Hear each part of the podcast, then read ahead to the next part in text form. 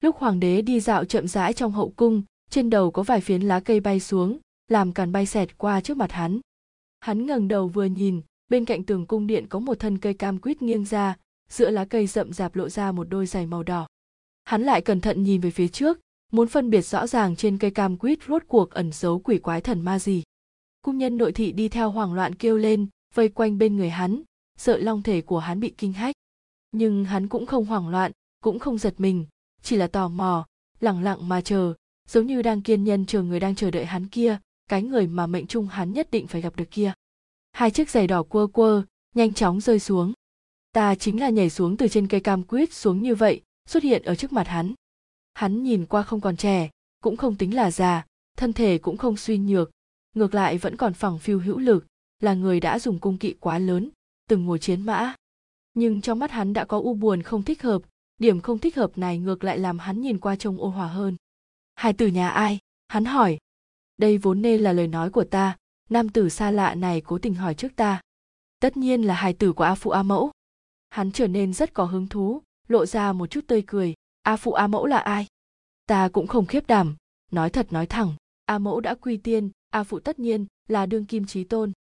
Nhóm cung nhân nội thị nghe thấy lời này thì hoảng sợ, ở trong một góc cung yên lặng không biết từ đâu nhảy ra một tiểu nương tử, mở miệng là nói lời đại bất kính. Bọn họ muốn gian dạy ta ta đã nhìn ra. Nhưng hắn lại nhàn nhạt cười như cũ, không kinh không mừng. Không đợi cung nhân nội thị tiến lên giáo huấn, tiệp dư đã mặc theo váy áo, quỳ lại thẳng tắp trước mặt hắn, thỉnh tội với hắn. Ở một bên của trách ta vài câu, bảo ta hành đại lễ với hắn. Ta và hắn đều ngây ngần cả người. Tiệp dư, dì đã nuôi ta 17 năm. Đúng vậy, nàng ta là phi tần của trí tôn tiếp thu việc xưng hô gì của tất cả hài tử của trí tôi, xưng hô tự nhiên là dùng minh quý rẻ sang hèn phân tôn ti. Tiệp dư không ngừng tự thuật 17 năm, muốn ta nhớ mỹ, a mẫu của là chính là cung nhân trong cung nàng ta, a phụ của ta chính là vị trí tôn xa tận chân trời gần ngay trước mặt kia. Sau một đêm lâm hạnh, vị cung nhân không biết tên này đã bị mọi người quên đi. Trí tôn vẫn là trí tôn, tiệp dư vẫn là tiệp dư không được sủng ái, phảng phất mọi thứ đều không thay đổi. Nhưng trên thực tế mọi thứ đều thay đổi biến thành kết quả hiện tại này. Cung nhân được lâm hạnh, nội hữu tư của cung đình vì sao không ghi lại? Một tiệp sư nuôi nấng một tiểu nương tử sống sờ sờ 17 năm trong cung, vì sao không có ai biết được? Điểm đáng ngờ khó bề phân biệt này, hoàng đế hiển nhiên đều đã nghĩ đến. Nhưng hắn không có hứng thú truy cứu cẩn thận, chân tướng giống như không quan trọng gì. Hắn có quá nhiều phi tần và con nối dõi, thêm một hay bớt một cũng không có khác biệt gì. Huyết mạch hoàng thất vốn là việc nghiêm túc, nhưng hắn không quá để ý thái độ của hắn dần dần xem nhẹ những sự vụ nghiêm túc. Chỉ là bởi vì hắn đột nhiên thưởng thức tiểu nương tử trước mắt này, vì thế liền lưu nàng lại bên người, cũng không muốn để ra nghi vấn gì nhiều. Hắn tùy ý mà để một bàn tay ra sau người, tay áo tùy ý vẽ ra một đường cong ưu nhã. Sau đó hắn tuyên bố tiệp sư có công dưỡng dục, thăng phẩm cấp của nàng ta, lên thành chiêu nghi. Nhưng hắn cũng không minh xác định ra thân phận của ta, dẫn ta trong cung xấu hổ trước mặt mọi người. Có lẽ coi như là nữ nhi của trí tôn lại có lẽ là không phải, nhưng khẳng định không phải công chúa đứng đắn, càng không phải công chúa có sách mệnh. Vì thế các cung nhân đành phải gọi ta là nữ lang, là xưng hô của các nữ tử trong nhà người bình thường, lại có chứa sự tôn kính nhất định, như vậy chính là trình độ nhất định trên tôn kính mà thôi. Xưng hô thể hiện tôn ti quý rẻ sang hèn, ta rất rõ ràng vị trí của mình trong phiến điện ở cung đình này. Trí tôn nhìn ta, hỏi, tên gì? Ta lắc lắc đầu, tiệp dư, chắc là trương nghi nàng ta thay ta trả lời câu hỏi của trí tôn, chưa dám tự tiện đặt tên, chỉ chờ đến lúc gặp mặt bệ hạ, xin bệ hạ ban tên. Hắn nhìn nhìn cây cam quýt kia, cây rất bình thường, bên cạnh tường cung có trồng, có thể cảm thấy trong đó có duyên, một mình nói ra một chữ chỉ, từ đó ta tên là chỉ nô. Sau thời gian tương ngộ ngắn ngủi, hắn không tình nguyện mà rời đi, bởi vì nội thị đến báo, trung thư môn hạ thỉnh bệ hạ đến thương thảo chiến sự căng thẳng trước đó. Ta mơ hồ nghe thấy những chữ thật thủ, lui lại vân vân phát hiện trên mặt hắn sinh ra một tầng khói mù. Hắn quay đầu lại nhìn ta, nhéo nhéo cầm ta, nói ta có thể tự do đi chơi trong chốc lát, không cần có người ngăn đón. Ngay sau đó, một đám nội thị đi theo sau, vội vàng rời đi. Từ nhiều thêm một tầng thân phận, ta ngược lại càng thêm tự do. Từ trước kia trương nghi không cho ta chạy khỏi cung điện của nàng ta, hiện tại, ít nhất, thì phạm vi hành động của ta đều mở rộng xa xa, rất ít người ngăn trở ta. Trương nghi không có cách nào với ta nhưng vẫn phái một tiểu cung nhân đi theo ta. Ta giả vờ ngoan ngoãn, mang theo tiêu cung nhân đi đông đi tây. Nhân lúc nàng ta không chú ý, bước nhanh xuyên qua mấy chỗ ngoặt, nháy mắt đã ném nàng ta ra xa. Trong lòng ta sinh ra khoái ý hiếm gặp, tùy tay tản tóc ra, làm gió lạnh mà hơi nước phất qua từ trong tóc, lạnh lẽo lại thoải mái. Ta không nhịn được bước chân ra tận tình chạy vội, dọc theo từng cung, chạy qua mỗi một gốc cây cam quýt. Không biết đã chạy bao lâu, nhưng giống như vĩnh viễn chạy không mệt ta thật sự vui vẻ, không ý thức được sắc trời đã đen nhánh. Xong việc nhớ lại, trong đêm tối, một bóng dáng tóc đen tung bay lang thang không có mục tiêu chạy vội khắp nơi, chỉ sợ dọa rất nhiều người. Dưới chân giống như biết đường, lúc ta rốt cuộc cũng mất hết sức lực, vừa ngẩng đầu, bỗng nhiên phát hiện mình bất chi bất giác mà về đến cung của chiêu nghi. Trong cung này chẳng lẽ không giống mê cung ư, chạy đi chạy lại lại về chỗ cũ. Ta không để ý đến sự trách cứ che trời lấp đất tiếp theo của chiêu nghi ngã vào trên giường đã ngủ luôn, vẫn ngủ đến hừng đông ngày hôm sau.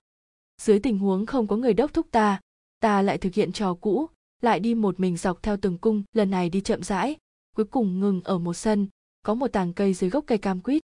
Trên cây đã kết không ít trái cây màu xanh, có quả đã rơi trên mặt đất. Ta giơ tay muốn hái một trái cây ở cành gần nhất, còn chưa đụng tới, liền phát hiện sau lưng bị ném trúng vài viên gì đó. Ta quay đầu nhìn lại một nam hài năm tuổi ăn một thân đẹp đẽ quý giá một tay nắm lấy mấy quả, một tay liều mạng mà ném đến đây. Ta không nhịn được mà tức giận, quát lớn bảo hắn ta dừng tay. Nhưng hắn ta càng ném càng hăng, thậm chí nhặt quả trên mặt đất ném lên mặt ta, vừa mắng, tiện tì. Trước nay ta chưa từng chịu sự nhục mạ trắng trợn táo bạo như vậy, đi về phía trước vài bước, dùng sức tát hắn ta một cái. Hắn ta lớn tiếng khóc, dẫn một nữ tử trang phục lộng lẫy được mấy cung nhân vây quanh đi đến, mấy cung nhân bao vây ta đồng thời kêu lên người biết người đánh ai không? Đây là đông tương vương điện hạ, mau xin lỗi điện hạ và quý tần. Hóa ra đây là hoàng tử đứng đắn. Ta không lên tiếng, thần sắc khinh thường trên mặt đã được bọn họ nhìn thấy đầy đủ, bốp một tiếng, trên má ta đột nhiên có một cái tát không kịp phòng ngừa. Quý tần không cần người khác động thủ, tự mình ban cho ta một bài học. Trên mặt nóng rát đau đớn. Ta trừng mắt nhìn nàng ta nàng ta hung hắc liếc mắt nhìn ta một cái, lại có chút kỳ quái, hỏi thân phận của ta cung nhân bên cạnh nói rõ một năm một mười. Ta cho rằng, quý tần muốn tùy ý châm chọc ta một chút, nên cắn răng chuẩn bị đánh trả. Nhưng châm chọc thì nàng ta cũng lười làm, nhìn cũng không thèm nhìn ta nhiều thêm một cái, nắm tay người được gọi là đông tương vương ngạo nghễ rời đi. Tiếng khóc của đông tương vương càng lúc càng xa. Một mình ta đứng ở đó, đau đớn làm ta cảm nhận chân thật về thân phận của chính mình. Cho đến khi trương nghi sai người tìm thấy ta, đưa ta trở về. Dọc theo đường đi hận ý trong lòng ta càng ngày càng kịch liệt có biện pháp gì đâu, ta đột nhiên nghĩ đến hắn, đột nhiên rất muốn gặp hắn. Tuy còn không biết nên giải thích với chiêu nghi và hắn như thế nào, nhưng ta cảm thấy vừa gặp được hắn có thể làm được tất cả, giải quyết mọi thứ. Đáng tiếc, khi chân chính gặp lại hắn, tình thế khác một trời một vực với suy đoán của ta. Hắn triệu ta đến một noãn các ta vừa đến, bên ngoài đã bắt đầu mưa tí tách. Ta làm theo quy củ cũ mà hành lễ bái kiến trí tôn của vương triều này. Câu đầu tiên hắn nói chính là ngươi đánh đông tương vương. Ta lập tức ngơ ngẩn, nhưng sảng khoái thừa nhận ngay sau đó. Đúng vậy. Hắn dường như không nghĩ đến ta dứt khoát thừa nhận như thế, hơn nữa vậy mà không biện giải. Noãn các yên tĩnh đến đáng sợ. Lạnh nhạt là vũ khí ta dùng để rằng co với hắn. Hắn nghiêng đầu sang một bên, nhìn về bóng dáng trên tường kia, phát ra tiếng nghiến răng rất nhỏ. Nhưng ta còn nghe thấy được, hắn không vui, sự tức giận của hắn nhẹ nhàng xé rách lòng ta, giống như bị chủy thủ cắt từng chút từng chút ta cúi người quỳ lại, bệ hạ, chỉ nô lấy cái chết để tạ tội. Tuy rằng đã quỳ xuống, nhưng ta vẫn giữ thẳng sống lưng, hơi hơi ngẩng đầu, tư thái như vậy, ta nghĩ, hắn có thể sẽ tức giận tiếp. Đáng tiếc, hắn quay người đi, một chút cũng không nhìn ta. Dường như trôi qua rất lâu rất lâu, hắn vẫy vẫy tay, trong ngữ điệu, giống như đã phiền chán vô hạn, không chịu nổi. Hắn nói, ngươi đi đi. Ta không nghĩ đến hắn sẽ dễ dàng thả ta đi, nhất thời phản ứng không kịp trần chờ đáp, tạ bệ hạ. Trong lòng ngươi cũng không có tí cảm kích nào, chậm biết, hắn thở dài, có cũng chỉ từng thật lòng muốn tạ chấm. Không, các ngươi đều giống nhau, những người có thói quen với những lời nói này đều giống nhau, cũng chỉ coi câu nói, đó là thói quen mà thôi. Ngươi đi đi. Ta không biết nên nói thế nào, cũng không muốn biện bạch gì, chỉ muốn nhanh chóng rời đi, nghe thấy mệnh lệnh của hắn. Vì thế lập tức xông ra bóng tối ngoài phòng. Bóng tối làm ta an toàn. Từ từ một tiếng ra lệnh này của hắn làm dừng bước chân ta.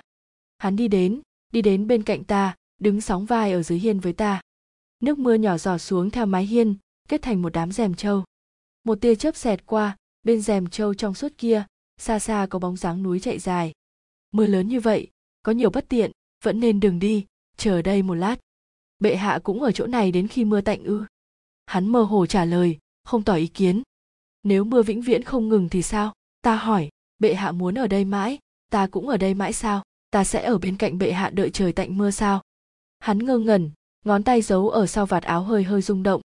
Ít nhất, người hiện tại không cần ở một mình. Ta cố chấp lắc đầu. Gặp mưa mà thôi, có cái gì đâu, nhiều lắm là bị xối đến chật vật đầy người. Ta còn có thể chật vật hơn hiện tại ư. Một mình ngươi muốn đi nơi nào? Trong giọng nói của hắn đã không còn ý giận, lại nhiều thêm không thể nề hà. Chỉ cần không có ai cản, ta tùy ý đi đâu thì đi hắn đè thấp âm thanh. Trong cung tối hôm qua có quỷ náo loạn, ngươi không sợ à? Ta có thể sợ cái gì? Còn có gì có thể làm ta sợ hãi chứ? Ta đành phải nói cho hắn, ta chính là nữ quỷ đáng sợ tối hôm qua đó. Mặt hắn lộ thần sắc kinh dị tiền đến gần nhìn ta, cẩn thận quan sát biểu tình của ta. Ánh mắt hắn đình trệ. Hắn ôm một tia hy vọng, tâm hồn may mắn mà muốn tìm ra sự nghịch ngợm hoặc trêu chọc ở trên mặt ta, ít nhất là biểu tình không chút để ý. Nhưng cái gì hắn cũng không nhìn thấy trừ bỏ làm bản thân rơi vào mê võng. Mà ta đang lén lút dùng dư quang đánh giá hắn. Trên phiến gạch đá xanh có một tầng mây mù nhàn nhạt, nhạt bay lên cách ở giữa hai người chúng ta.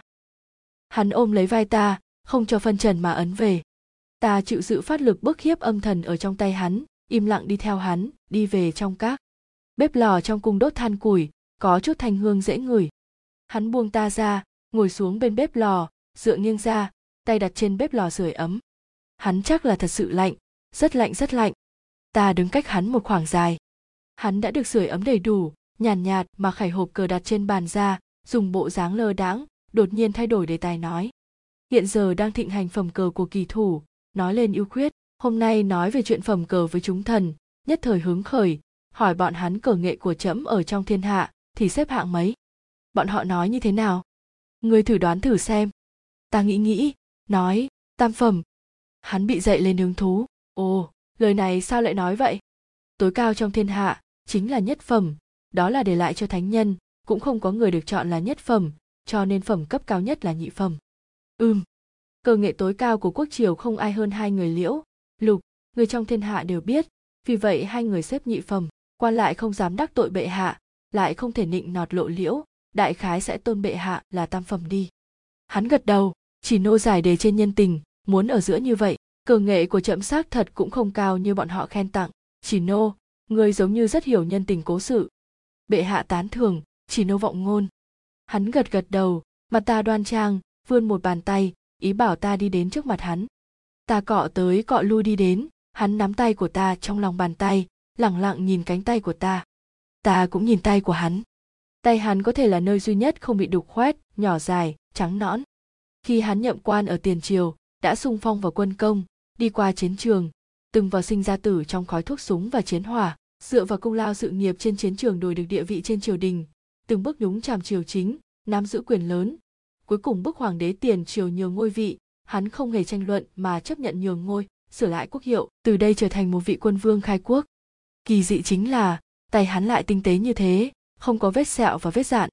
Người không biết, sẽ cho rằng, đây là một đôi tay văn sĩ dùng để múa bút đánh cờ đôi tay này bưng rượu hoặc chén trà đều sẽ rất đẹp mà tay của ta còn tái nhợt hơn so với hắn móng tay càng gần như trong suốt nhưng hình dạng lại tương tự đôi tay này gần bằng ta không thể không cảm thấy 17 năm qua Trương Nghi lặp đi lặp lại việc tự thuật thân thế với ta, quan hệ của ta và bệ hạ không phải hoàn toàn không có căn cứ. Hắn đang nghĩ một chuyện cùng ta. Hắn chỉ nhìn tay của ta, giống như cũng đã sáng tỏ tâm tư của ta. Nếu ngươi mặc bào phục của trẫm, mọi người chắc là sẽ nhận lầm ngươi là trẫm vừa mới lên đế vị 20 năm trước. Hắn cười nhàn nhạt, khóe mắt có một tia mỏi mệt ăn nhàn. Chỉ nô thật sự rất giống bệ hạ sao? Hắn gật đầu, trầm mặc trong chốc lát, nói, về sau gặp được quý tần, dùng hết khả năng rời xa khỏi nàng ta miễn cho xảy ra việc gì ta vừa nghe khí huyết dâng lên vì sao ta phải trốn tránh nàng ta mà không phải nàng ta nhường ta chứ chỉ bằng nàng là phi tần chính thức của hoàng đế nàng có nhi tử mang huyết mạch chính thống của hoàng đế như vậy đối với hắn mà nói, ta là người như thế nào chứ? Nhưng ta nhẫn nại, ngồi quỳ ở trước đầu gối của hắn, bình tĩnh mà nói, chỉ nô đồng ý, nhưng mà trong lòng rất khổ sở, lại có mấy ai biết được, chỉ nguyện bệ hạ đến thăm chỉ nô nhiều chút, bệ hạ có thể đồng ý với chỉ nô hay không? Ngón tay hắn xẹt qua sợi tóc bên mái của ta, chạm khuyên tai của ta, khuyên tai lay động rất nhỏ. Gương mặt ta để hắn nhẹ nhàng véo một cái. Trẫm đồng ý. Ta lại không du đãng khắp nơi nữa nhưng quý tần lại tìm đến cửa. Chính xác ra, không phải nàng ta tự mình tới cửa, mà là nàng ta phái người triệu chiêu nghi cùng ta đến gặp nàng ta. Quý tần giải sầu ở lâm viên, ngồi trên trải tịch, bên cạnh là đông tương vương, tiểu nam hải ác liệt kia, hắn ta khiếp đảm oán hận mà nhìn ta. Chỗ ngồi, ghế ngồi của chủ cung, chiêu nghi nơm nớp lo sợ hành lễ với nàng ta. Ta không làm, ta đứng thẳng tắp ở đó, cũng không muốn gối với nàng. Quý tần ngồi ngay ngắn ở trên không cho chúng ta ngồi. Tiệp dư gần đây thăng lên triệu nghi, ta còn chưa kịp chúc mừng, triệu nghi không cần chê ta chậm trễ. Quý tần cười như không cười nói. Triệu nghi yếu đuối mà liên tục nói, không dám. Ta lạnh lùng nhìn, biết sau đó quý tần muốn hương sư vấn tội. Ít nhiều gì cũng dưỡng dục chỉ nô nữ lang rất vất vả, đúng không? Quý tần di rời tầm mắt, nhìn ta chằm chằm. Chiêu nghi cúi đầu nhẹ giọng mà khiêm tốn. Quý tần vừa chuyển lời, đáng tiếc dưỡng ra chính là một yêu nghiệt hồ ly tinh. Triều nghi kinh hãi, quỳ lại nàng ta, là thần thiếp quản giáo không nghiêm, chỉ nô phóng túng tự tiện, không biết lễ pháp, va chạm với quý tần, nguyện chịu trách phạt. Không biết lễ pháp, có thể dưỡng ra một nữ nhi như vậy, có thể thấy được làm gì cũng không lễ pháp. Lễ nghĩa pháp luật trí tôn còn chưa định tội của ta, nàng ta làm sao có thể trách phạt ta ta cãi, cũng không sợ quý tần. Có thể thấy được trí tôn bị ngươi mê hoặc rất sâu, không biết tiện nhân nhảy ra từ đâu, đến nhi tử ruột của trí tôn con cháu chính thống của hoàng thất đều dám bức hiếp. Quý tần lập tức đã quên rụt rè, sắc nhọn mắng. Chí tôn vậy mà không xử phạt ngươi theo quy củ, thậm chí đến một câu nói cũng không nói nặng. Cứ như vậy mà quên việc này, ngươi làm chí tôn hồ đồ như thế. Ta nhỏ giọng tự nói, ngươi làm sao lại ngồi lên được vị trí quý tần chứ? Không phải cũng là ỉ lại sự nuông chiều của chí tôn sao? Quý tần không nghe rõ, chất vấn, ngươi nói cái gì? Ta cười lạnh, ý của quý tần vừa rồi là nói, ta yêu mị hoặc thượng trí tôn thực sự hồ đồ hoa mắt ủ tai, không thể nhận đúng không? Quý tần sửng sốt, ngươi đây là có ý gì? Bẻ cong lời nói của ta sao? Quỳ tần rõ ràng là nói như vậy, trương nghi cũng nghe thấy, không phải ư. Trương nghi ngồi thẳng người, đã không còn thần sắc khiêm tốn lẳng lặng mà nghe ta nói, nhìn xem tiếp theo ta muốn làm gì. Quý tần tức giận, đi đến trước mặt ta, muốn đánh vào ngay mặt. Lần này, ta sẽ biết phòng bị, một tay giữ chặt cổ tay của nàng ta, nắm ngược lại quý tần thuận thế giơ một tay khác lên, cũng bị ta gắt gao nắm lại. Người bảo nàng ta buông tay, quý tần không tránh thoát được, ra lệnh cho chiêu nghi. Nhưng chiêu nghi bình tĩnh mà bàng quan, bất động thanh sắc, không nói một tiếng, đã cam chịu buông tay tùy theo ý ta. Đông tương vương chạy đến túm chặt váy ta, vừa đấm vừa đánh, hô, không được ức hiếp á mẫu của ta. Chiêu nghi kéo hắn ta ra, tùy ý để hắn ta kêu khóc, đè hắn ta lại không buông tay, ánh mắt để lộ ra thái độ cam chịu của nàng ta ta cười lạnh nói, quý tần, nếu có thể tuân thủ lễ pháp nghiêm ngặt, nên dạy lễ nghĩa cho đông tương vương. Nếu đông tương vương biết lễ nghĩa, nên gọi là gì, chứ không phải a mẫu? Xem ra quý tần cũng không biết lễ, lại làm sao xứng để chỉ trích trương nghi. Quý tần vẫn là đi theo ta đến trước mặt trí tôn biện bạch đi, nhìn xem trí tôn che chở ngươi, hay là đồng ý với ta. Lúc ta lôi kéo quý tần đi đến gặp trí tôn, hắn quét đổ một án văn thư, thất hồn lạc phách, trong miệng nói, thất thủ thất thủ đều là bại binh tàn tướng. Ta đẩy quý tần về phía trước. Bệ hạ, quý tần oán chỉ nô mê hoặc bệ hạ, vậy cũng thôi chỉ nô có thể nuốt tội danh xuống. Nhưng quý tần còn oán bệ hạ tin vào lời dèm pha, hoa mắt ủ tai không rõ, dẫn đến cung đình hỗn loạn không hợp pháp, chuyện nhà mọc thành cụm. Chỉ nô không đồng ý với lời này của quý tần, thỉnh bệ hạ định đoạt xử trí. Bệ hạ, ta không hề nói những lời như vậy, chớ tin người khác mưu hại. Hắn giống như bừng tỉnh từ trong mộng, mệt mỏi nhìn tất cả chuyện nhà mọc thành cụm, trong cung lưu truyền cái gì? Nói bệ hạ, và chỉ nô không trong sạch. Ta cố ý nói như vậy, thật ra cũng không nghe được có người nói vậy, nhưng ta đoán bọn họ sẽ nghĩ như vậy. Còn nói bệ hạ khi ở cùng một chỗ với chỉ nô, truyền ra tiếng động uế. Ta dùng thêm từ, nói bổ sung. Ta nói như vậy, còn ẩn hàm một tầng tư tâm, chính là muốn nhìn xem hắn sẽ phản ứng gì. Cả người hắn cứng lại, trên mặt tràn đầy khiếp sợ và tức giận, cùng với cực lực che giấu cảm xúc thẹn thùng. Ngón tay thon dài của hắn cuộn lên, gắt gao nắm lấy lòng bàn tay. Ta cảm thấy một tia thắng lợi vui sướng. Quý tần cũng nói như vậy ư? Hắn hỏi. Quý tần sợ tới mức hồn phi phách tán, nói năng lộn xộn, liều mạng phủ nhận. Không, thiếp không nghĩ đến, không nói bao giờ, không có đâu. Không nghĩ như vậy vậy quý tần vừa mới triệu ta đến bái kiến hương sư gì vấn tội gì? Ta lau hết nước mắt nước mắt chảy xuống từng hàng trên mặt, nghẹn ngào nói vì sao phải dùng những lời nói ác độc bôi đen sự trong sạch của người khác? Cũng vậy, chỉ nô thừa nhận những ô ngôn huế ngữ đó cũng vậy. Nhưng mà bôi nhọ thánh dự của bệ hạ, chẳng lẽ cũng có thể ư? Sắc mặt hắn âm trầm xuống, đi lên phía trước ôm bả vai ta, hơi hơi vuốt ve tỏ vẻ an ủi. Người nói nên xử trí như thế nào? Hắn hỏi ta. Ta chớp chớp mắt, khở dại nói. Người bịa đặt bôi nhọ bệ hạ nên cắt đứt đầu lưỡi. Hắn liếc nhìn ta một cái. Theo người nói mà làm quý tần không thể tin mà nhìn hắn, tức khắc giống như đánh mất hồn phách, vừa lảo đảo ngã xuống. Bệ hạ không thể dễ tin tưởng lời nói một bên của tiện tỳ, nàng ta điên cuồng kêu, cầu xin hắn tha thứ. Ta thà rằng coi như nàng ta không phải xin người nào đó tha thứ, mà là quyền lực.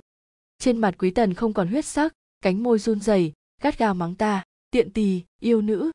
Ta không thích nghe những từ ngữ đó, hơn nữa cũng đã nghe đủ nhiều, đủ phiền chán ta khó có thể chịu đựng mà chôn mặt ở ngực hắn, tránh né thanh âm nguyền rủa trái tai này.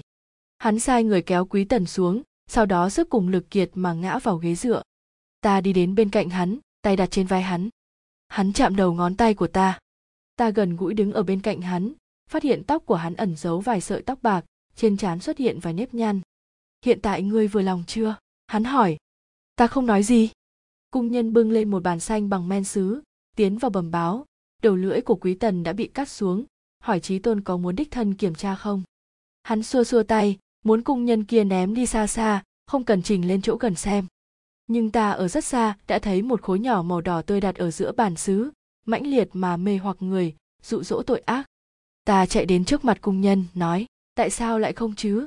Ta còn chưa từng gặp bộ dáng người bị cắt lưỡi, nên xem cho thật tốt, kiểm tra thật tốt. Ta tưởng tượng ra bộ dáng miệng quý tần đồ đầy máu lắp bắp kêu thảm thiết. Đúng rồi, hiện tại quý tần có bộ dáng như vậy, không thích hợp để nuôi nấng đông tương vương, không bằng giao đông tương vương cho chiêu nghi chiêu nghi không con, sẽ toàn tâm toàn ý nuôi nấng. Ta đề nghị. Hắn đột nhiên phản ứng lại, ngồi dậy, hai mắt trộn lẫn tơ máu nhìn ta chằm chằm, sâu kín nói người đã sớm biết được quyền lực, cũng học được cách dựa vào quyền thế, phải không? Không biết là đáng tiếc hay là bất đắc dĩ, hắn lại nói tiếp người còn tàn nhẫn hơn so với trong tưởng tượng của ta hắn đánh giá ta như vậy, ta cũng không vui.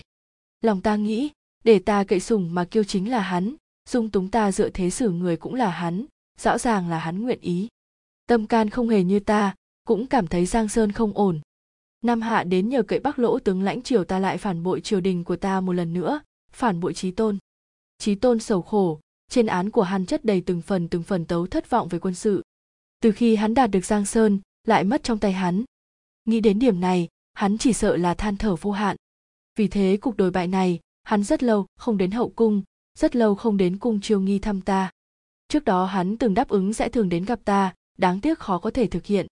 Ta có thể làm sao bây giờ chứ? Chỉ có thể mượn rượu giải sầu, cũng sầu bi thay hắn. Ta ngồi trước cửa sổ cửa sổ mở một nửa, ảo ảnh cây trúc trồng bên ngoài rền vang. Bên cạnh cửa sổ là giường, án, ghế, trên án đặt một bầu rượu, một chén, ta vừa uống rượu vừa nghe tiếng trúc, nằm nghiêng trên một cánh tay. Cố tình hắn lại đến, không kinh động cung nhân, im lặng mà đi vào. Ta thả tóc, mặc váy lụa trắng bị hắn đặt vào trong mắt. Say thành như vậy, còn thể thống gì? Hắn lạnh lùng nói. Chờ bệ hạ không đến, chỉ nô chỉ có thể như vậy. Hôm nay có chuyện quan trọng cần trao đổi ở trung thư môn. Ta lớn mật nói, bệ hạ từng đáp ứng, nên không đến không được. Hắn không trả lời, im lặng ngồi ở phía đối diện, cầm lấy bầu rượu kia hắn thấy ta uống quá nhiều, mở miệng muốn chỉ trích một chút, nhưng cuối cùng lại nói. Thôi, ngươi thích. Ta muốn khắc chế, không cho hắn nhìn thấu tâm sự của ta, nhưng vẫn vui mừng cười. Hắn cầm lấy bình rượu trước mặt ta, rót ra, uống một hơi cạn sạch, sau đó lại liên tiếp không ngừng, cứ uống rồi uống. Ta không nhìn nổi, cướp bình rượu về, gắt gao nắm vào trong tay, dùng sức đến mức móng tay trở nên trắng bệch, đáy móng tay đỏ thẫm. Sẽ không uống say hắn nói ta không nghe hắn, tự mình rót rượu, giận dỗi mà uống từng ngụm từng ngụm, dường như không muốn sống. Cho đến khi hết hầu nóng bỏng, sặc đến không xong, mới đưa bình rượu cho hắn. Hắn nhíu mi, hỏi, còn có thể uống tiếp không? Ta tức giận chừng mắt nhìn hắn. Ngươi lại uống một ngụm, rồi đưa hết cho ta. Vì vậy ta uống thêm một ngụm rượu, sau đó lại uống một ngụm. Gương mặt nóng lên một chút, ta ảo não một tay chống cằm, nhìn ảnh cây trúc đong đưa ngoài cửa sổ phát ngốc thật ra ngươi cũng không cần phải giả bộ thiên chân trẻ con với ta, giả bộ thật sự rất vất vả. Ta nghe xong, rất bất bình, càng nghĩ càng bất bình, không có dấu hiệu mà hai hàng nước mắt rơi xuống rào rạt, lại muốn nhịn cũng không nhịn được, theo bản năng mà đặt cầm lên vai hắn. Mướn cớ che đậy để làm giả người muốn nói ta là người như vậy sao? Ta tiến đến nói bên tai hắn. Một loạt bước chân văng lên, chiêu nghi bưng đèn đi vào. Hai người chúng ta vẫn duy trì hiện trạng như cũ, cũng không động chiêu nghi nhàn nhàn mà liếc mắt nhìn một cái, nói, đã đến lúc đi ngủ, thỉnh bệ hạ nghỉ tạm. Hắn định buông ta ra, ta không nhúc nhích. Ngủ rồi sao, chỉ nô? Đôi tay hắn nâng mặt ta lên, nước mắt vẫn còn, mí mắt cũng không nâng lên, nước mắt lưng tròng, bọt nước vẫn không ngừng lăn xuống từ trên má. Hắn lau những giọt nước mắt đó đi, khuyên nhủ, đi ngủ đi. Chiêu nghi cũng phụ họa, cũng kêu ta không cần làm phiền trí tôn nghỉ ngơi. Ta đồng ý, đứng dậy đi vài bước lại xoay người chạy về, khom lưng ôm lấy hắn. Hắn cầm lấy tay của ta. Như thế, ta mới rời đi. Sau khi ta tránh ra, hắn thì thầm nói chuyện với chiêu nghi ở trong cung điện trống trải. Ngọn đèn dầu ảm đạm. Hắn hỏi 17 năm trước mia có một cung nhân trong cung ngươi không? Trẫm không nhớ rõ. Chỉ nô rốt cuộc có phải là của trẫm hay không? Chiêu nghi đánh gãy lời hắn. Bệ hạ lần đầu tiên nhìn thấy chỉ nô không có chút nghi ngờ, vì sao bây giờ lại đột nhiên hỏi vậy? Bởi vì tâm hắn biến hóa.